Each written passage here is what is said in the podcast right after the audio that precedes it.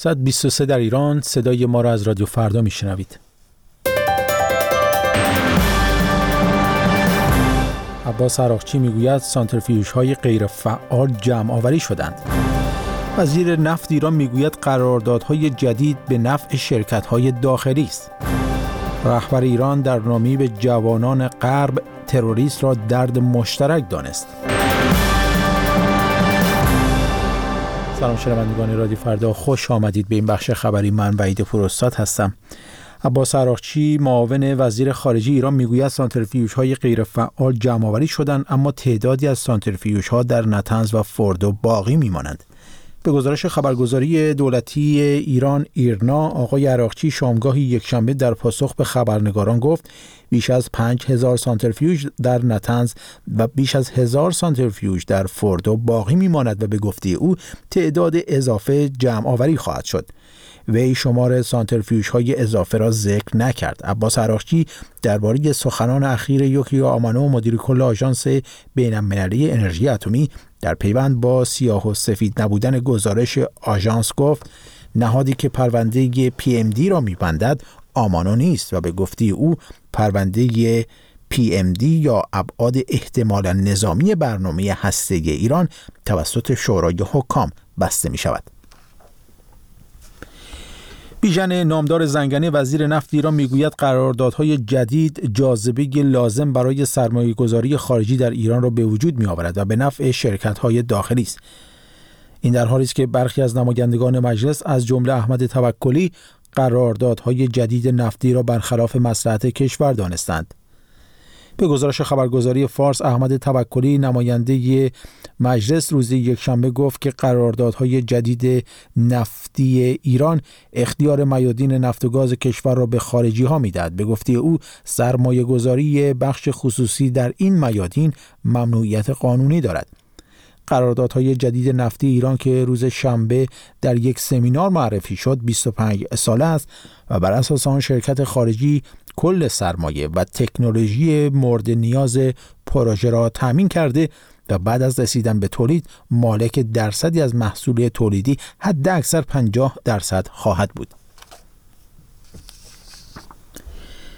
رهبر جمهوری اسلامی در نامه خطاب به جوانان غربی تروریست را درد مشترک دنیای اسلام و کشورهای غربی خوانده است. وی در عین حال غرب را به تضاد سیاسی و برخورد دوگانه با تروریسم متهم کرده است.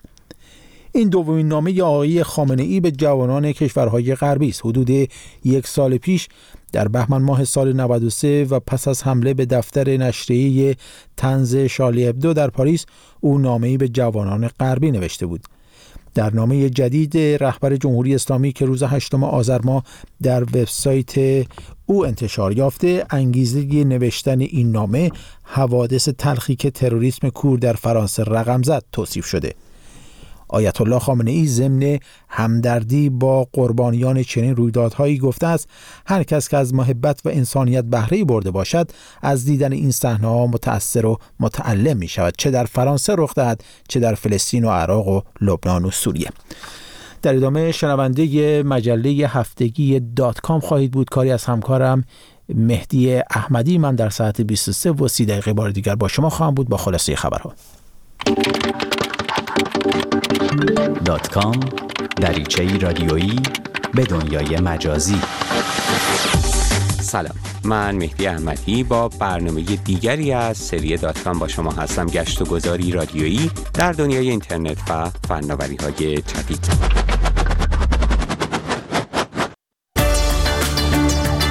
با گوشی ها یا تبلت های قدیمی خود چه می هر دستگاهی بالاخره بعد از چند سال بازنشسته می شود و جای خود را به دستگاهی تازه می دهد. اما با این دستگاه های بازنشسته شده چه باید کرد؟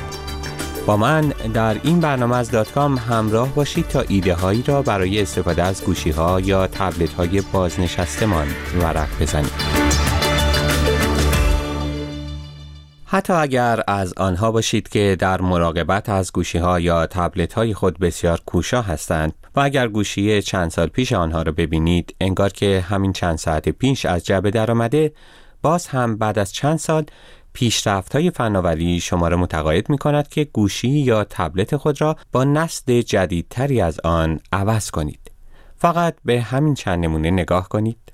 اپل از پاییز 92 تا الان شش گوشی مختلف به هواداران محصولاتش معرفی کرده. آیفون 5C، آیفون 5S، آیفون 6 و آیفون 6 پلاس و بالاخره آیفون های 6S و 6S پلاس. یا سامسونگ فقط از بهار امسال تا اینجا بیش از ده گوشی مختلف راهی بازار کرده و فقط در دایره گوشی های پیشرو سامسونگ گلکسی S6، گلکسی S6 Edge، گلکسی A8، گلکسی نوت 5 و گلکسی S6 Edge پلاس از این دستند. تازه خبرهایی هم می‌رسد که گلکسی S7 هم همین الان در خط تولید است و ممکن است تا اواخر پاییز یا اوایل زمستان راهی بازار شود.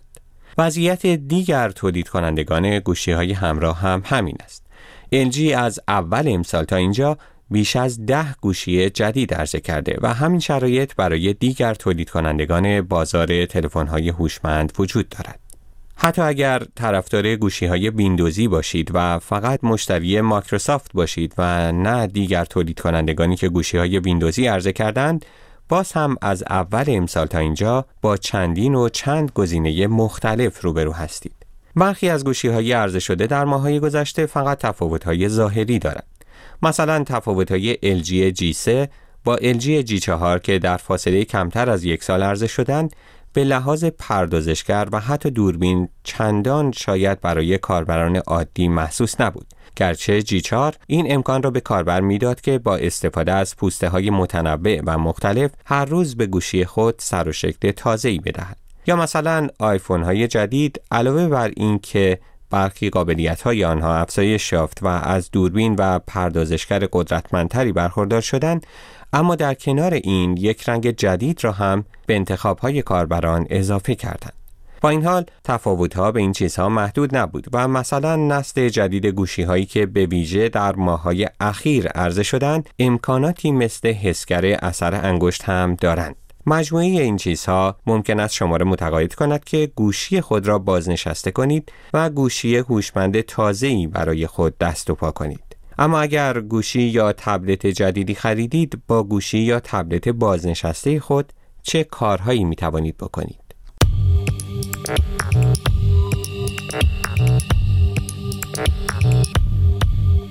یک کنترل از راه دور لمسی بسازید.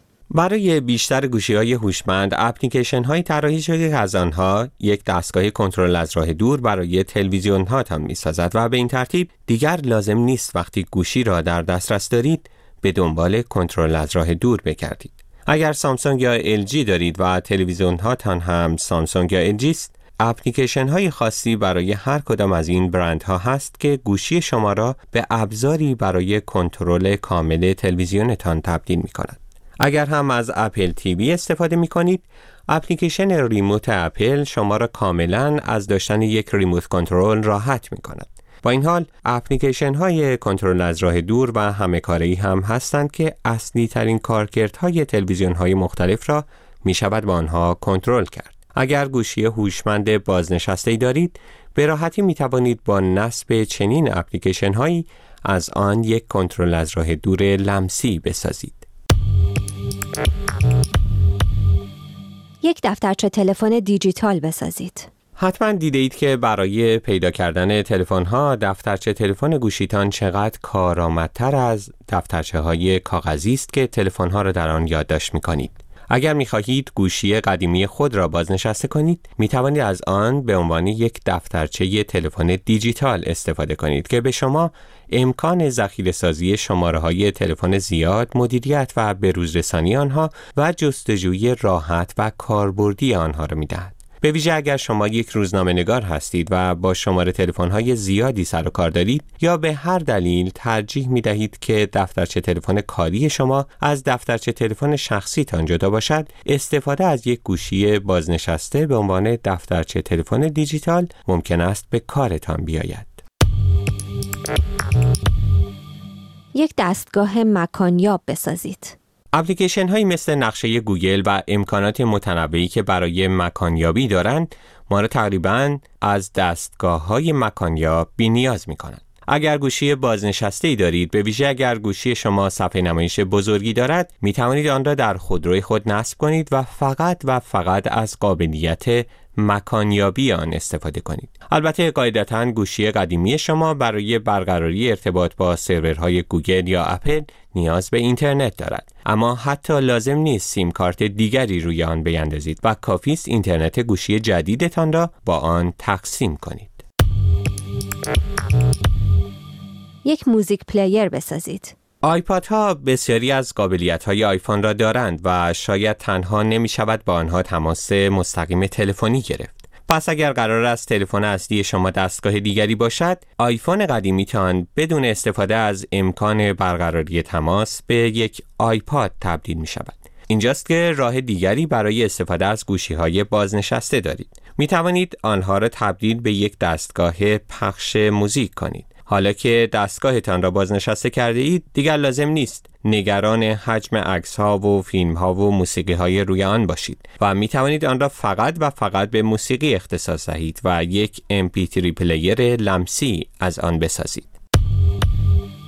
یک کتابخانه الکترونیک بسازید. یک راه دیگر استفاده از گوشی های بازنشسته ای که صفحه نمایش بزرگ دارند یا حتی تبلت های بازنشسته این است که از آنها یک کتابخانه الکترونیک بسازید. حتی اگر یک کیندل دارید و از طریق آن کتاب های زیادی را از آمازون خریده اید حتما می‌دانید که کیندل اپلیکیشن های کارآمدی برای تلفن های هوشمند و تبلت ها دارد و البته فقط کیندل نیست و طیف متنوعی از ارائه کنندگان کتاب های دیجیتال چنین اپلیکیشن هایی دارند اگر قرار است تلفن یا تبلت قدیمی شما به مصارف معمول روزانهتان نیاید شاید ایده بدی نباشد که از آنها به جای کتابخانه الکترونیک استفاده کنید. مخصوصا که مطالعه کتاب های PDF هم با تبلت ها بسیار ساده تر از کتابخانه مانند کیندل است.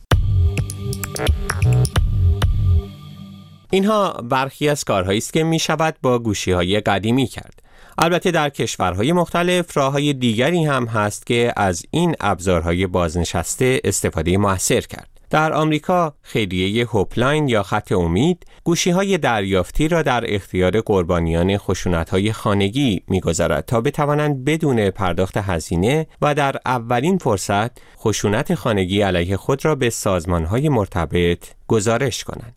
خیلی دیگری در آمریکا امکان تماس رایگان بین المللی را روی گوشی های دریافتی فعال می کند و آن را در اختیار سربازانی می گذارد که کیلومترها دورتر از خانه و خانواده خود هستند. یک سازمان غیرانتفاعی دیگر هم از گوشی های دریافتی برای حفظ جنگل های استوایی در برزیل، اندونزی و آفریقا استفاده می کند. این سازمان غیرانتفاعی که مقر آن در کالیفرنیا است گوشی های دریافتی را به یک پنل خورشیدی برای تامین انرژی وصل و آن را در مناطق جنگلی نصب می کند و از طریق اپلیکیشن خاصی که روی آن نصب می شود صداهای محیطی را تحت نظر می گیرد تا هرگاه در منطقه چوببرهای غیرقانونی به جان جنگل ها میافتند مأموران جنگلداری بتوانند به سرعت خود را به آنجا برسانند و جلوی برداشت غیرقانونی از جنگل های استوایی را بگیرند. در پایان برنامه دیگری از سری دات کام هستیم. با ما می توانید به نشانی الکترونیکی دات‌کام at رادیو فردا dot com در تماس باشید.